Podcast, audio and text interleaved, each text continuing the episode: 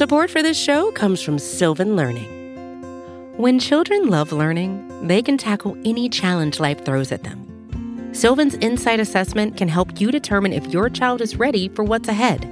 It can also identify gaps in learning and point out areas that could be of concern for your child so they can tackle what's to come. And right now, it's the best price of the year at $29. Go to sylvan29.com to learn more and get your child's assessment for only $29. That's S Y L V A N 29.com. Welcome to the Daily Hammer, your daily news source when it comes to the Atlanta Braves via the Talking Chop Podcast Network. You can find all of the wonderful content from Talking Chop at talkingchop.com and also at Talking Chop across all forms of social media.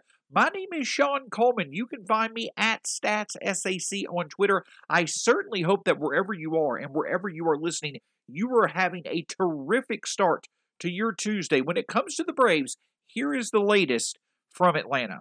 Obviously, the Braves enjoyed a needed off day when it comes to the schedule that they have played over the past several weeks since the start of the second half of the season. But this was a particularly needed off day when it comes to star Freddie Freeman, who certainly was under the weather this past weekend, though he did enter the game on Sunday. An off day certainly came at the right time to hopefully allow for him to get as close to 100% as possible before the Braves start another critical stretch of their schedule. Last week, the Braves went 5 and 6, arguably their best week of baseball this season. And in that process, they were able to close the gap in the NL East uh, in terms of their pursuit of the NL East lead to two games. But the thing about it is this as hot as Atlanta was, the Philadelphia Phillies have been even hotter as of late. The Phillies have won eight straight, and they, instead of the New York Mets, are right now the leaders in the clubhouse, two games ahead of the Braves. And without a doubt,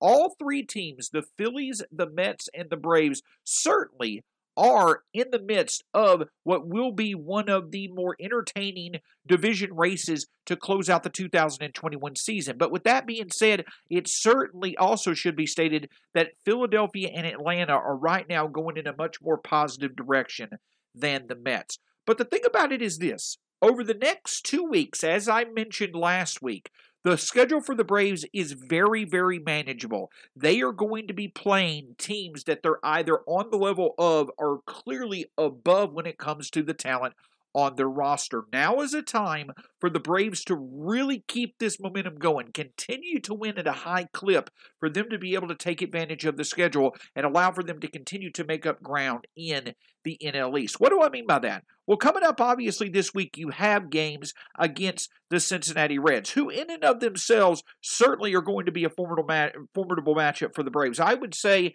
that the Reds and the Braves right now are on the same level when it comes to talent overall on the roster. But after this three game series against the Reds, you've got a three game series against the Nationals, a three game series against the Marlins, and then a three game series against the Orioles. The Braves are going to have three straight series in which they're going to be playing against teams they clearly are better than, and three straight series where it's critical for the Braves to at least win all those series for them to be able to keep track with the Phillies and the Mets in the NL East.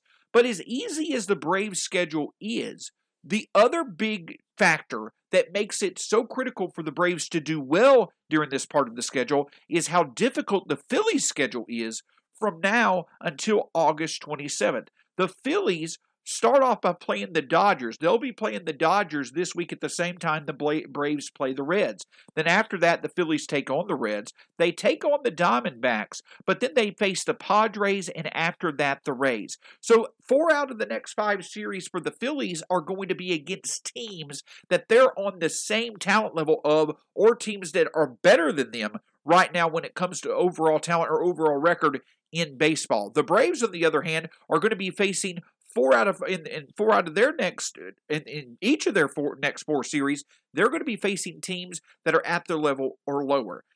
Due to the schedule that that is awaiting the Braves coming up over the next two weeks, and the schedule that is awaiting the Phillies, Now is the time for the Braves to continue riding their momentum and making the most of the schedule. We've seen that they have done a better job, though they did have the alternating win loss series for more than a few weeks. They've done a better job of having balanced approaches in games where the bullpen, the starting rotation, and especially the lineup are able to put together back to back games of good production this is the time for them to really, really get going when it comes to the ability with the manageable schedule and the Phillies facing a tough part of their schedule. This is the time for the Braves to take advantage and make the most of it. Because the thing about it is this while the Braves schedule coming up over the next two weeks is, is fairly easy, and the Phillies is certainly difficult, after that, it takes a bit of a reverse when it comes to the Braves and the Phillies. Starting on uh, August 26th, the Bra- the Phillies will be taking on the Diamondbacks in four games. After that, they'll face the Nationals. After that, they'll face the Marlins. Then the Braves, around that same time, starting on August 22nd, they'll actually go against the Yankees, the Giants, and the Dodgers. So while the middle of the month is kind to the Braves and difficult for the Phillies, when we go towards the end of August, going into September, it's a reverse of fortune. The Braves get the, the schedule gets much tougher for the Braves and gets much easier for the Phillies. But a significant factor that, in my opinion, certainly favors the Braves when you compare the rest of their season to the Mets and the Phillies.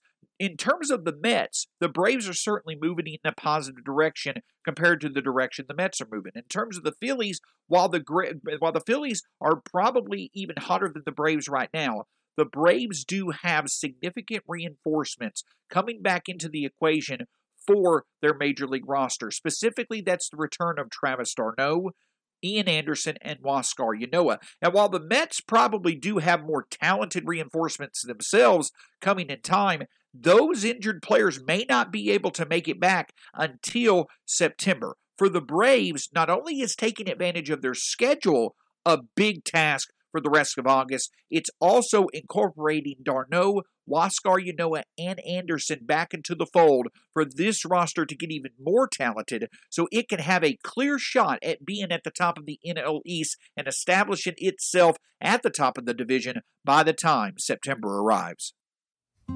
Support for this show comes from Sylvan Learning. As a parent, you want your child to have every opportunity, but giving them the tools they need to tackle every challenge, that takes a team. Now more than ever, educational support tailored exactly to what your child needs can make all the difference. That's why parents have trusted Sylvan Learning for 45 years as the ultimate teammate in their child's educational journey, instilling in them a love for learning and a passion for reaching the next level. And Sylvan's Insight Assessment can identify gaps in learning and areas that could be of concern for your child. It's a 360 degree view into your child's learning that you can't find anywhere else and helps ensure that your child didn't miss something in school that might put them at a disadvantage in the future.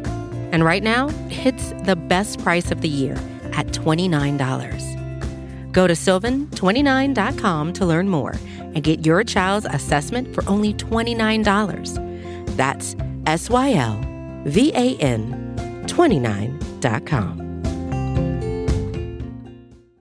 obviously with as talent as d'Arnaud, Ynoa, and Anderson are individually, the returns of those three in and of itself is certainly significant because obviously all three certainly improved the Braves roster. But the timing of when they return also carries significance for multiple reasons. For one, the return of Travis d'Arnaud allows for the Braves to get their starting catcher back because despite the contributions of Kevan Smith and Stephen Vogt, to helping the Braves staff be above average in terms of a starting rotation over the past few months. That, in of itself, in my opinion, does not overcome the fact that the Braves have had the worst offensive catching unit in the majors since the beginning of June. Yes, it's great that our starting pitching has continued to be productive, but that does not overcome the fact that the Braves basically on most nights have two nearly automatic outs when it comes to whoever is catching and also the pitcher. The return of Travis d'Arnaud really allows for the Braves offense, which is top 10 in the league right now, to become even deeper and more lethal with an option that certainly can deliver in the clutch on a consistent basis. And now you feel comfortable with your one through at least your one through seven hitters in the lineup, which certainly is a big boost overall to the confidence of the roster. But not only for the lineup is the return of d'Arnaud big, the return of Anderson and Ynoa are big for both the rotation and the bullpen. Now, I know that Anderson and Ynoa have both been starters this year. Anderson obviously returns to the rotation, and why his return is big is because though Kyle Muller and Touki Toussaint have done more than enough, have absolutely surprised with how well they've done in their opportunities in the starting rotation.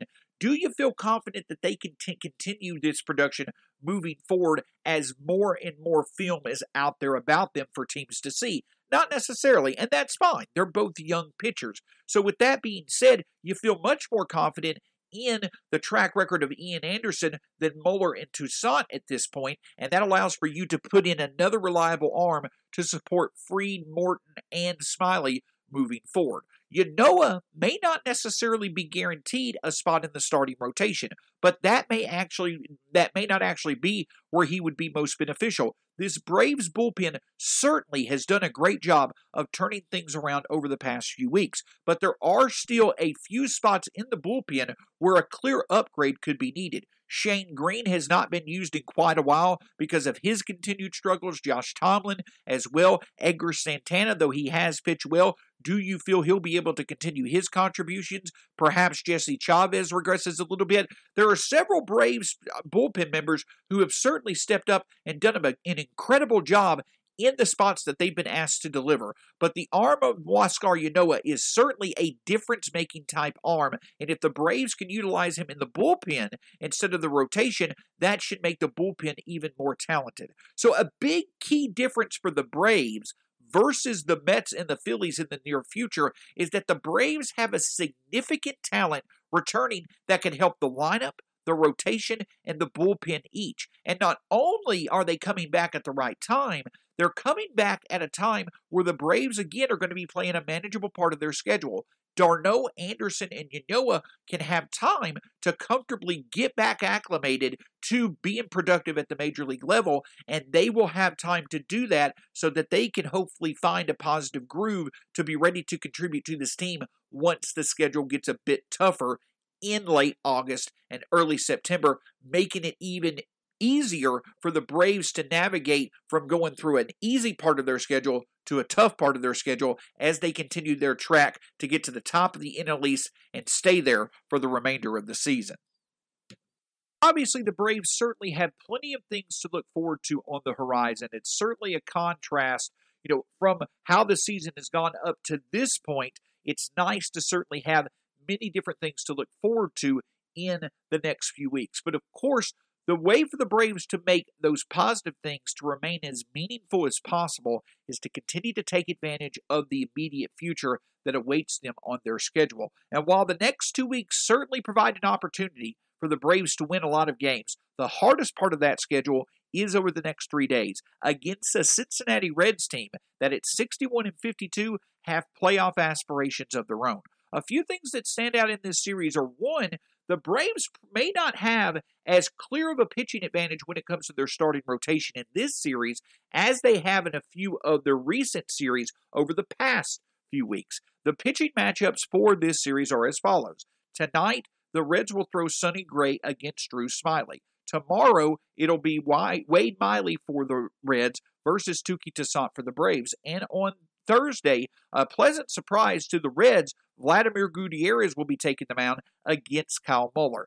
Obviously, the Braves certainly will have a will have a chance in each of these games. There's not an overwhelming pitching matchup in the favor of either team for the next three days. But if the starting rotations are basically going to be a push, the Braves are going to have to create an advantage elsewhere.